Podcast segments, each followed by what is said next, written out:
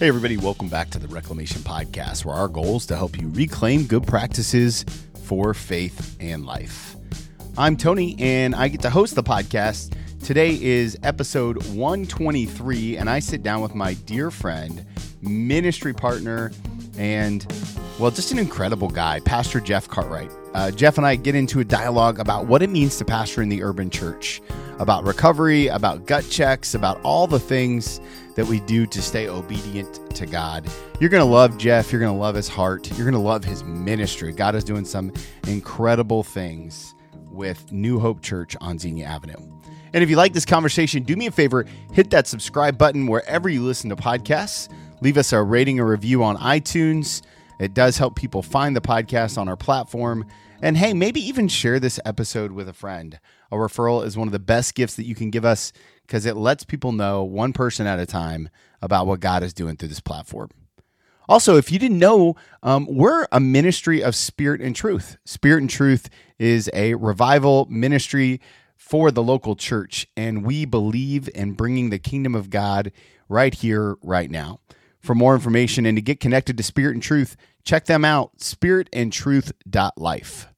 Now, without any further ado, here's my conversation with Pastor Jeff Cartwright. Hey, everybody. Welcome back to the podcast. I'm excited today to have one of my dearest friends in the entire planet with me in person, the good Reverend Jeffrey Cartwright. Jeff, how are you, my friend? I'm great. I'm better when you don't call me the good Reverend. Please never use that phrase to describe me ever again.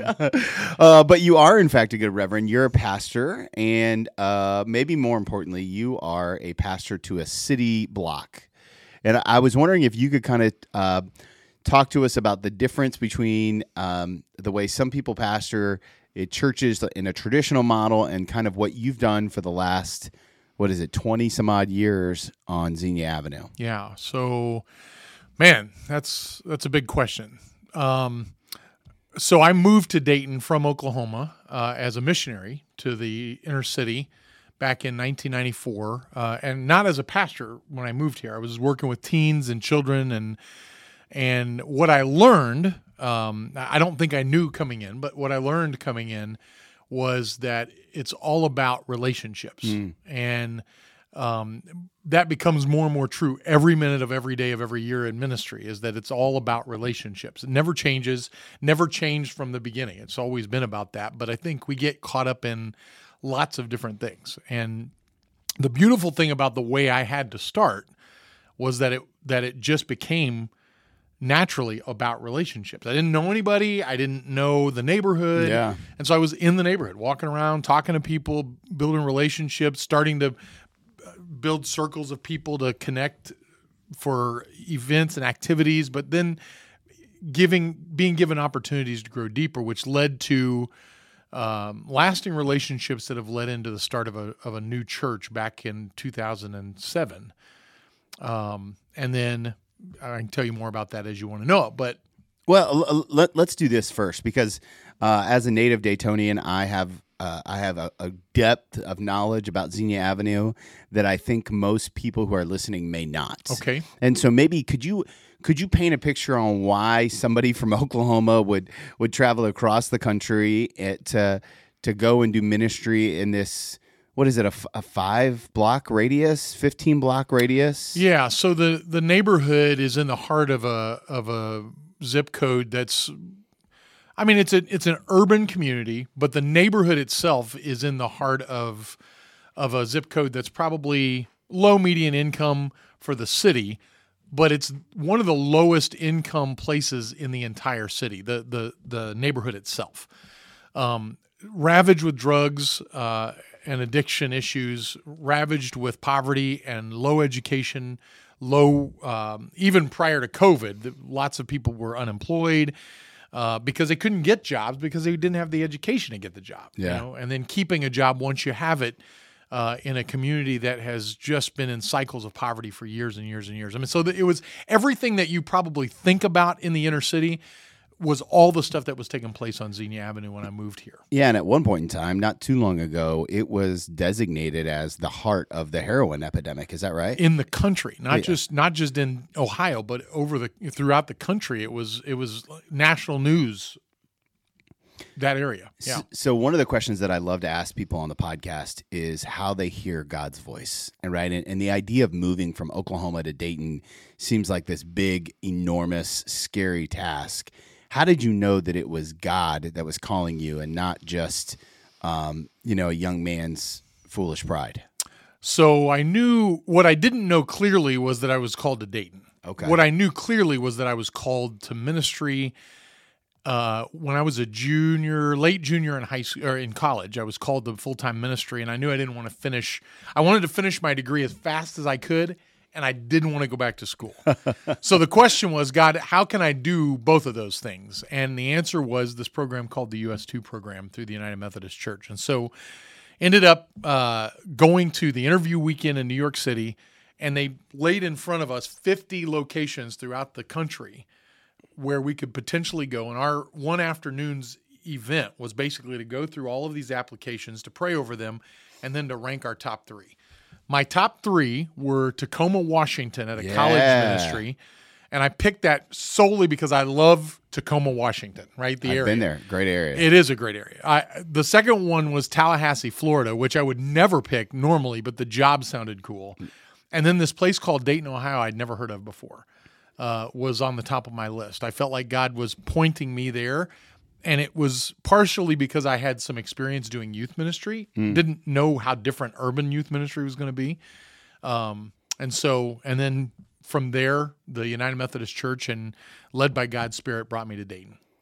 And so you show up in Dayton, and you didn't show up to plant a church, nope, but rather the church grew out of the relationships that you had. Now, there's this incredible story that I've heard you tell, and I was hoping you'd tell it for us here about your prayer time. And as you begin to pray for God to kind of start this church and how long that took, and, if that process of how you felt like, man, God is not answering my prayers, and I don't know if this church thing's really going to work. And I'll let you tell the story. Okay. You're better at it than I am. Yeah. So actually, a mutual friend of ours is married to the guy who I was having this conversation with. Chaplain Terry Jones. Yes, she's been exactly right. She's been on the podcast. I know she's been on the podcast. Yeah. Well, her husband, Richard, and I were good friends in seminary, and he was up for a week. I think she was deployed at the time, and we were deployed together. Yes. That's the ironic part about that. This was 2004 to 2005. Okay. All right. So right? Richard came up, and the United Methodist Church had come to me and asked me to plant a church, and I'd been dabbling in this, right? So like what I mean by that is we were meeting every week, and we were praying about what God wanted us to do. But like I never thought I was wired to plant a church. Never thought it was ever going to happen, even when I agreed to try it. So I certainly didn't think it was going to fund my life. So I was doing it on the side, very part-time, but then I was working my full-time job, which was as a director of youth development at a secular organization. So he came up, and we were spending the week together, and I was telling him about the church. And I remember him, it was a Saturday night, one of those dumb Saturday night 2 a.m. conversations. Yeah. And we're sitting there, and we're talking through the fact that I was still working this other job, and I was frustrated about the church, and he kept asking me all these pointed questions, which led us back to, here was the question that kind of threw me over the edge. He said, what if the church isn't experiencing the growth that you feel like God wants it to experience because you don't trust him? Trust him being God. Trust him being God, yes. And I said, Richard, I hate your guts. But I knew he was right, which is why I hated his guts so much, right? And so that very following week, I went into the office of my director, and I said, I have to resign because I'm called to do something else, and I'm holding on to this as a security blanket, and I believe that God's telling me if I don't trust him that this is never going to work. And the following week, two big things happened that led to breakthrough in the church. The first one was, we didn't have any music at that point, and a guitar player came to me and said, hey, I heard you're trying to plant a church. I knew this guy, and he knew loosely that I was trying to plant a church, but I had, the thought he would ever come along and help us was amazing. Here he is coming and asking if he could help. The second thing that happened is our first community contact became a regular connection to the church. And from there, God started to grow it. And it all happened, ironically, the week after I said, okay, I guess it's time to give this up.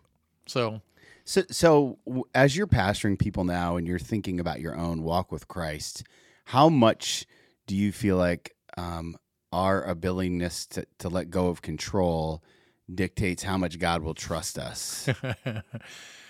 Well, I think they're completely related, right? Yeah. I mean, like, God gives us a piece of something to do. It's the talents, right? It's the parable of the talents, right? I can trust you with this, so I can give you more of it.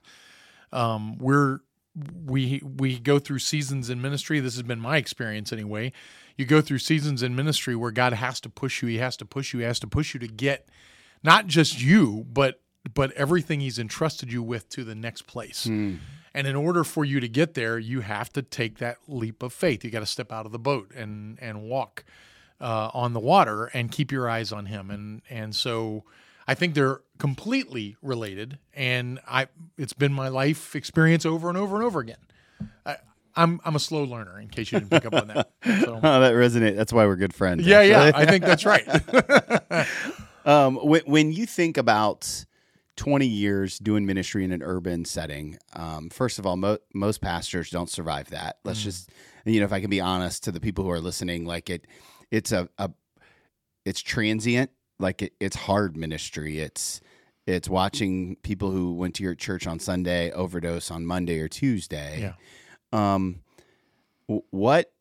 And this is probably a really big question. So what have you learned about God doing urban ministry that you think maybe somebody who's always been in the suburbs or in rural ministry may not know? Well, let me frame that in this way. I can tell you what I didn't know until I came into the city. This probably has as much to do with me as it does with the city environment that I'm in. And that is, I learned of the profound love that God has for people in general. Yeah. And for me specifically, by the way. I went into this thing pretty broken and pretty scarred personally in ways that I didn't really realize. And I'm still working through that today even. But yeah. I came in with a very legalistic idea of how God works, that his love and his faithfulness are based on my love and my faithfulness. And so I'm going to work as hard as I can to be everything he wants me to be. And that's, by the way, the expectation he has of everybody. And so guess what? No wonder the city's going to hell in a handbasket, blah, blah, blah, blah, blah, all of these things. And what I've come to understand and realize in a really profound way is that God loves those people and he loves me. Mm. And he has a grace for me that is greater than all of my sin, as the song says. And so that's been profound for me. And I'm not going to pretend for one second that somebody in the suburbs hasn't experienced that too. Sure. But I can just tell you that I didn't have that experience in 20 years prior to my ministry. It was very legalistic and very, very dogmented. That's probably not even a word, but we're going with it. This was life. And then I started to see God's love is bigger than anything I pictured. Yeah. He helped me to break out of a box that was pretty small. And I'm still breaking boxes. I'm still trying to get through. I don't think we ever capture the depth of his love in reality here, but he's constantly pushing me beyond any boundary that I thought was comfortable for sure. And really was even possible. That's beautiful. And so you and I have obviously, I think we've been meeting just about every Friday. We meet for lunch and for a band meeting. We talk about our sins. We talk about how awful we are as husbands and pastors. Yeah, yeah. Oh, man. And fathers. How we still have a job and a marriage. It's unbelievable. It's a miracle. So I've had a front row seat at the way that God has continues to refine your rough edges. And the last, probably 5 or 6 years, one of the things that you've wrestled with and that you've given me permission to talk about today is your own personal journey of recovery. Mm-hmm. Now, you're a recovery church. You have to be to do this kind of urban ministry. And I think somewhere along the way, it latched onto your heart and you realized some things about your health and your life. And I wonder if you would take us into that journey when you realized, I really do have a problem. Yeah. So as you pointed out, being in an urban setting, recovery is a big deal. And so if you're not paying attention to that as the church, I think in this culture in general, then you probably need to take a second look. But specifically in an urban setting like that, it's if you're not zeroing in on addiction and recovery issues, then you're not being the church in that place. So I've been preaching about the 12 steps and the power of God to work through those and you know, recognizing your powerlessness and all of those things. I've been preaching about it for years. And every year gaining weight to the point where I remember it's been about 6 years ago now, maybe 7 years ago. I can't remember exactly, but I remember laying in bed one night and trying to go to sleep, and all of a sudden I had this chest pain. It was like an elephant sitting on my chest. And I rolled over and I woke my wife up, and my wife hates this part of the story, but I rolled over and I woke her up and I said, honey, I think I'm having a heart attack. And she kind of nodded at me and rolled back over and went to sleep. And I'm like, I guess I'm in this all by myself. Now, what I forget to tell all the time is that my wife is on this medication that makes it hard for her to wake up. Sure. And so anyway, it's not that she doesn't care. Let's be honest here. Your wife is one of the most caring people that I've ever met. Amazing woman. She has a ginormous heart. Amazing woman, but it's way more fun to tell that story without that part. But, well, I'll be here to protect Sharon. Thank you very much for that. So anyway, I'm laying there, and I remember praying the prayer that probably many of you have prayed, and that definitely many of the people that I serve have prayed, which is, God, if you will rescue me, I will change my behavior. Yeah. And within 5 minutes, this is no exaggeration, within 5 minutes, the chest pain went away. Oh, wow. And I thought, he did it. Oh, wow. He rescued me. So I got up the next morning and got ready for work and got in my car and drove to McDonald's and picked up my 2 Egg McMuffins and my Diet Coke, and I'm eating the second Egg McMuffin, and I thought to myself, what am I doing? Yeah. I mean, I just prayed that this prayer last night, God, if you rescue me, then I'll change the way. So I started searching for what it meant to change the way I was living my life. And it occurred to me, I think I have a problem that's more than just I eat too much. Yeah, it's more than just health and food. I think I might have an addiction problem. Yeah. So I started exploring that, and long story short, I started a program connected to Overeaters Anonymous called Grace Eaters. Lost 180 pounds and kept it off until COVID hit, and then fell back into some old habits, and I've gained some of it back. I still have kept most of it off, but I have a lot of work to do to get back on track. But point is, I recognize that addiction is a bigger problem than the ways that we think about it so often. It's drugs, alcohol, pornography. Guess what? We all have addiction in our life to something. And I would think of it in terms of anything that distracts us from God and keeps us hiding the truth from ourselves. You could possibly define it as addictive behavior. And we need recovery from that. And so anyway, it started me on a journey not only of weight loss, but of trying to discover what is it that's keeping me from completely, fully committing myself to the journey God's sent me on. And so I'm still trying to figure that out. In fact, some of that includes counseling. One of those things includes a sponsor that I'm reporting to on a regular basis, what I'm eating, and meeting with them on a regular basis, walking through the 12 steps, going to meetings, which I don't do very well, but my friend Tony has been pushing me about this. I wasn't going to say anything about your meeting attendance. That's okay. I didn't think you were. But okay, good. So I'm confessing to the podcast, and the podcast appreciates it. Yeah. Well, because I think I just think that there are so many of us who do well for a season, and then a new season hits. Yeah. And then we fall backwards. Yeah. And we forget what did we do to do well the first time, right? And if COVID has taught us anything, it's that what we once held sacred can be quickly ripped away from us. That's exactly right. How have you seen COVID impact Xenia Avenue? And how is that different than I mean, I'll be honest, most of my community here in you know, warm and cheerful Centerville has kept their jobs. Yeah, most of them have done pretty well, you know, aside for some isolation and some, you know, I mean, some additional drinking from some people as a coping mechanism. I would say that most of our life here didn't change much. Yeah. What's it look like on your side of the street? So one of the things we wrestled with early on was, you know, in the church world, there was a lot of talk about, you know, focus on doing what you do well online. And in our community, that's a language that people don't speak.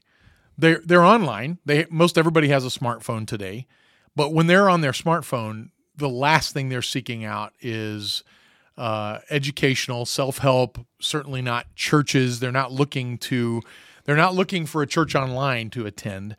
That's not how they're using their time and their energy and their focus. And so we knew right away that it was going to be really hard to connect to our community online. And so we've been trying to figure out what are some creative ways to do that. We spent a lot of time still going out into the community, dropping off gift bags, doing whatever we could to keep connected to people.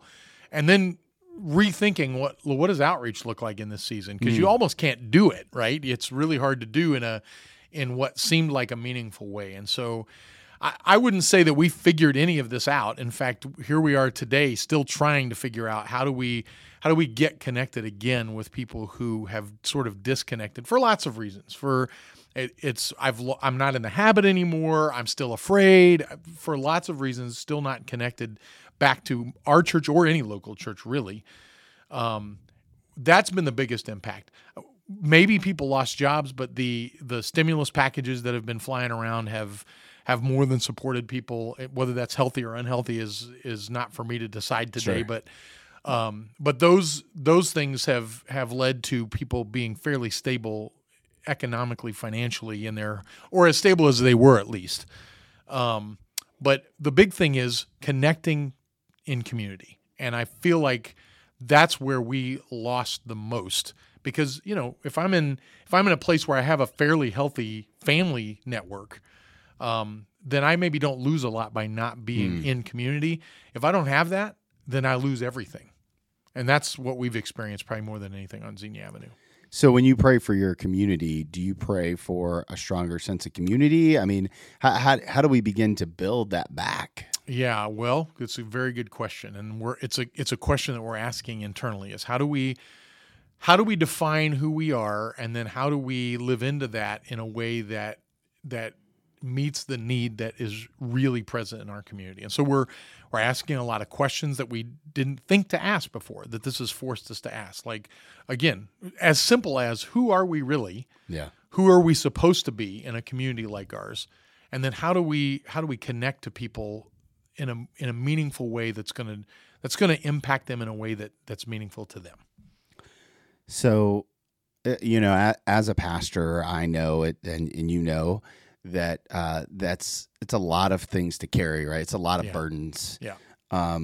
You know, in addition to all of the pastoral work that you do, you also do quite a bit of fundraising for Xenia Avenue because the resources aren't there for the buildings and the spaces, and you even raise part of your own salary in order to serve there. And I know you don't like to talk about that kind of stuff, but what I'm getting at is what do you do to keep yourself in a healthy place with God? What are those? Don't smile at me like that. I'm not trapping you. This is such a leading question. I was legit asking what are your routines and disciplines? So what Tony knows about me, and that anybody who knows me well knows about me, is that boundaries and rhythms are a struggle of my life. I wasn't going to say that, Jeffrey. I know you weren't going to say it. I'm just saying you know me well enough to know that that's the answer to the question. And so guess what? Apparently this is the confession broadcast and podcast. And so just as far as confessing is concerned, is I struggle with boundaries and rhythms in healthy ways in my life. And so one of the most important pieces is having people like you in my life, people who are holding me accountable, who are challenging me, constantly reminding me of the importance of getting those boundaries and rhythms, pulling me out of my shell, you know, inviting me to go water skiing or to a baseball game or finding healthy things that separate my heart and my mind from those things that are weighing me down every day sometimes. My wife, who is... this woman is a woman of God, if there ever was one, and she prays for me on a regular basis. But she also reminds me constantly that I have a family that and you guys do it. You guys do a date day. We do once a week. Yeah, when we're faithful to that, we do that. But she's been integral in helping me make sure that a Sabbath is happening every week, pushing me to close the computer, to turn off the phone, to those things that are really hard sometimes to do when you just don't know where to stop. Yeah, and you also spend, and you're not giving yourself enough credit, I think, which is another common Jeff trait. But like, you also spend time in the Word every day. Sure, every day. Yep. You're discipling, 4 to 6 guys at any given time. You've got a disciple maker's heart, and so you're pouring into those people, and all of that is life giving as well, sure, right? Sure, absolutely, most of the time.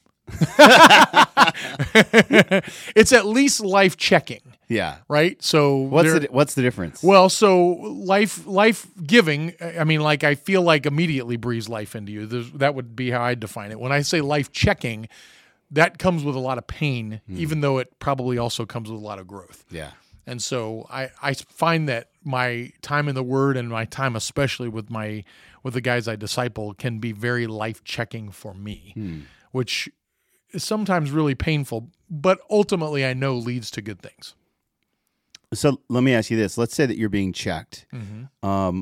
What's the next thing that you do after you've been checked by maybe a piece of scripture or somebody you're discipling? Like, I think that, another word for it is conviction, probably, right? Yeah. Being convicted. Yeah. And I think there are probably a lot of people listening who maybe they're hearing the ways that you've stepped out in faith. Maybe they're hearing about their own walk in your story, and they're feeling convicted.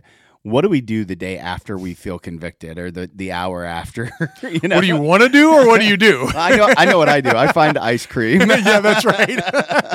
Pizza's my favorite. No. Well, so I was telling you the story yesterday about, I've had some trouble with boundaries and rhythms over the last few weeks, and that's led to coming to a day off and not spending that well with my family. So my wife calls me on this. Sure. A little life check yesterday. A little life check. And so I'm in the shower after our life check moment, which she didn't recognize as life check. She was just like, "What is the problem, man? Yeah. You're just not in a good space."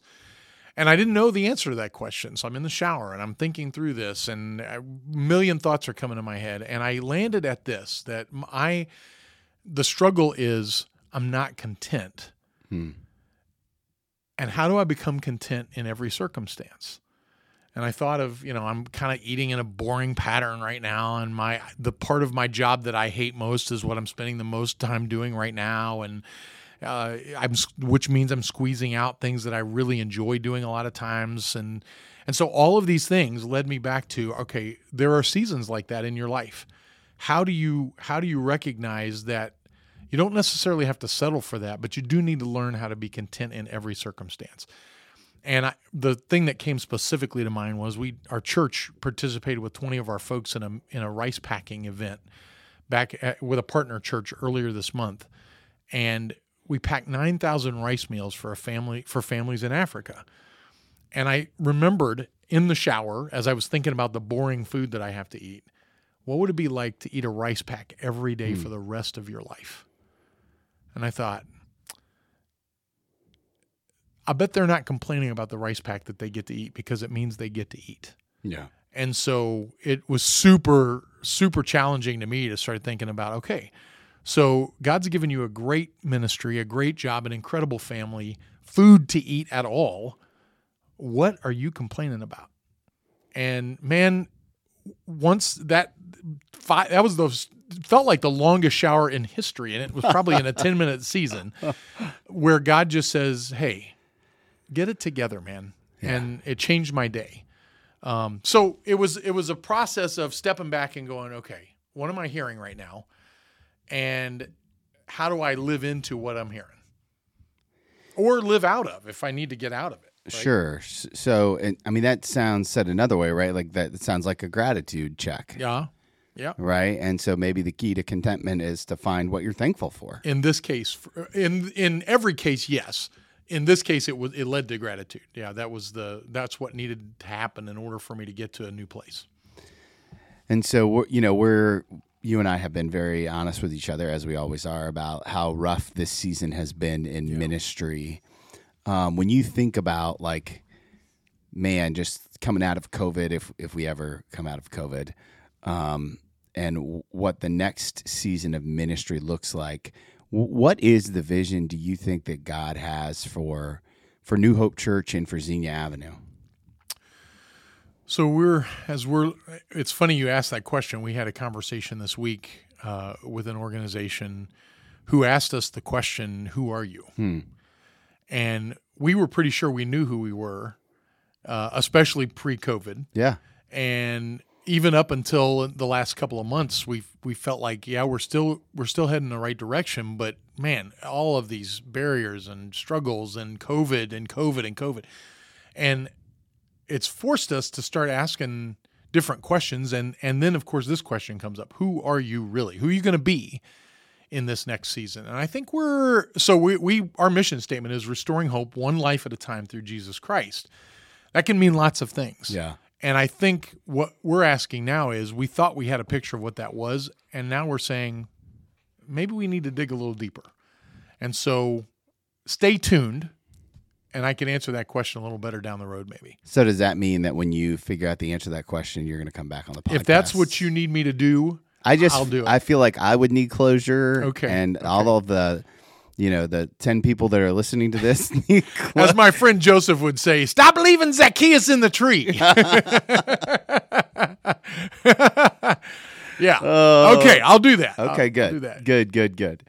And so let me ask you this. If there are people who are listening right now and they are they're moved by what God is doing on Xenia Avenue through New Hope Church, and they are ready to say, hey, man, how can I help? What's the best way, for them to help, to get involved? If maybe somebody out there feels led to make a monetary donation, how can they support the ministry of what God is calling you, you and your community to? Because you're not doing it by yourself. You got a great team of people around you. How can they support all of that on Xenia Avenue? Where's the best place for them to start? Best place to start would just be to reach out to us. You can go to newhopedayton.org and check out our website. And it's kind of under construction now, but soon we'll be up to date with the latest information, a video that talks a little bit about our story. And then through the website, you can get us via email, newhopedayton@gmail.com. You can email me personally at pastorjeffcartwright@gmail.com. And those are all good ways to start the ball rolling into setting up a conversation for maybe next steps. Whether you have some expertise in an area of helping us build some things that need to be built, or you wanna offer some advice, you wanna send a check. Any of those things can happen starting with one of those three things. And you're also doing a ton of ministry on your Facebook page. Yeah. And you do daily devotionals there if people want to join and be a part. And that's New Hope Dayton on Facebook? Yes, that's right. Great. And we'll link to all of those in the show notes. What about you personally? Any way that people can connect with you? Are you on social media? That's kind of a joke because I know you're not. Well, I'm on Facebook. You're on Facebook. Sort of. Jeff Cartwright. Yeah. Jeff I'm Cartwright. On Facebook, sort of. And I'm on there probably once a day just to check in with people and make sure that I'm not getting messages and things like that, or if I am, I'm responding to them. But so you can check with me on Facebook. My email address is a great way to connect to me, and that's a good place to start to set out. I love face-to-face conversations with people. I love to tell the story, love to give people a tour of our facility, what God's doing, help them to see the neighborhood, maybe meet some people that God has changed because of the work that God's doing on Xenia Avenue. It's pretty incredible. I tell people all the time that if Jesus were on earth, he's going to church at New Hope. Mm-hmm. And I'm so thankful for you and for your ministry. Now, you know this. The last question I always love to ask people, it's an advice question, except I get to take you back to a very specific moment in your life. Shocking.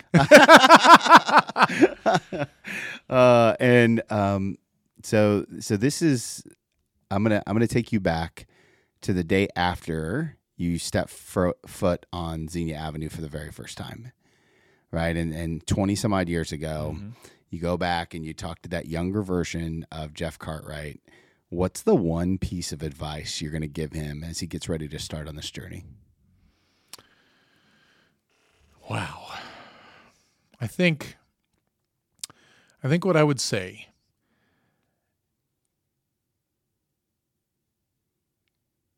that's a really good question.